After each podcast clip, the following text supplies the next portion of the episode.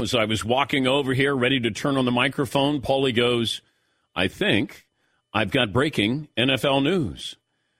Now we have to guess what the NFL news is because it's a mystery to us. I know it's fifth year option day in the NFL. Did somebody's fifth year option get picked up or not get picked up? Time for Guess That NFL News, Dan. All righty. Do we have some music there, Marvin? All righty. Todd, you want to guess? I'd have to look at the list of who's uh, up for a fifth year option. That is not the right answer. Seton O'Connor. I'm going to guess someone's fifth year option did not get picked up. Okay, Marvin. I'm with Seaton. I'm going to say Jordan Love's fifth year option was picked up. Everybody is right and wrong with your guesses. Okay. You had the right player, though. Jordan Love, fifth year option. So you said it was picked up, Yeah. and I said it was not picked up. So how can we be right and wrong?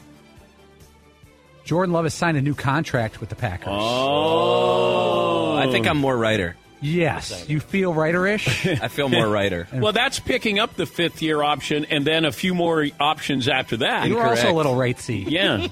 Dan. The Packers have agreed to term with Jordan Love on a new contract through 2024. He is now the highest paid. Player named Love. It's kind of confusing the money of it. It appears that it basically is like it, it removes the fifth year option and makes him a Packer this year and next year, and will change the money. It's guaranteed at least twenty two million dollars. Well, he was going to make two million this year and twenty-one next year, or twenty-two next Correct. The numbers are a little wonky, but it's it appears that it removes any option of him leaving. But the commitment by the Packers is only two years. year. Okay. fully guaranteed 13.5. Right. They're kind of splitting the difference a little bit. Hmm. We're trying to see what the incentives are to sign the contract. How would you feel if you're Jordan Love that they sorta like you? If you pick up the fifth year option, now I'm I- under contract for the next two years for about twenty three or twenty four million dollars. This seems to be the opposite of betting on yourself and taking the safe cash up front. yes, Todd. I think he should be content. Rogers isn't there anymore. You know, this is a, a positive thing. They're going to see what he's got over the next couple of years, and basically, he's their guy unless he proves them otherwise. So let's go. Well, why don't you bet on yourself? Just go out there and play, and then all of a sudden you're a free agent. Because he just got $13 million put in his pocket.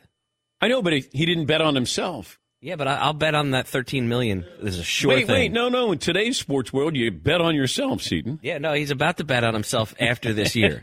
In Green Bay, that's going to go a long way. Uh, They always say that about a guy signed with the Packers. You know, that money goes a lot farther in Green Bay than New York does City. does it go farther in Green Bay than any other city in America? Any N- NFL city in America? Are we playing the most expensive house in the Green Bay metro area game? No, it's just uh, cost of living. Jacksonville? Well, I could throw them you out got there. you got Florida with the taxes. yeah, there's no taxes. okay. there. You're welcome. The cheapest place to live in the NFL for a player. I mean, you'd certainly benefit from Texas and Florida with uh, the, the taxes. Green Bay feels like you could probably get a mansion for a million dollars. How's Cincinnati these days? Uh, it's uh, a little different than it was when I was growing up. Yeah, But so it's uh, you you can get a nice home, uh, probably twenty minutes away from downtown.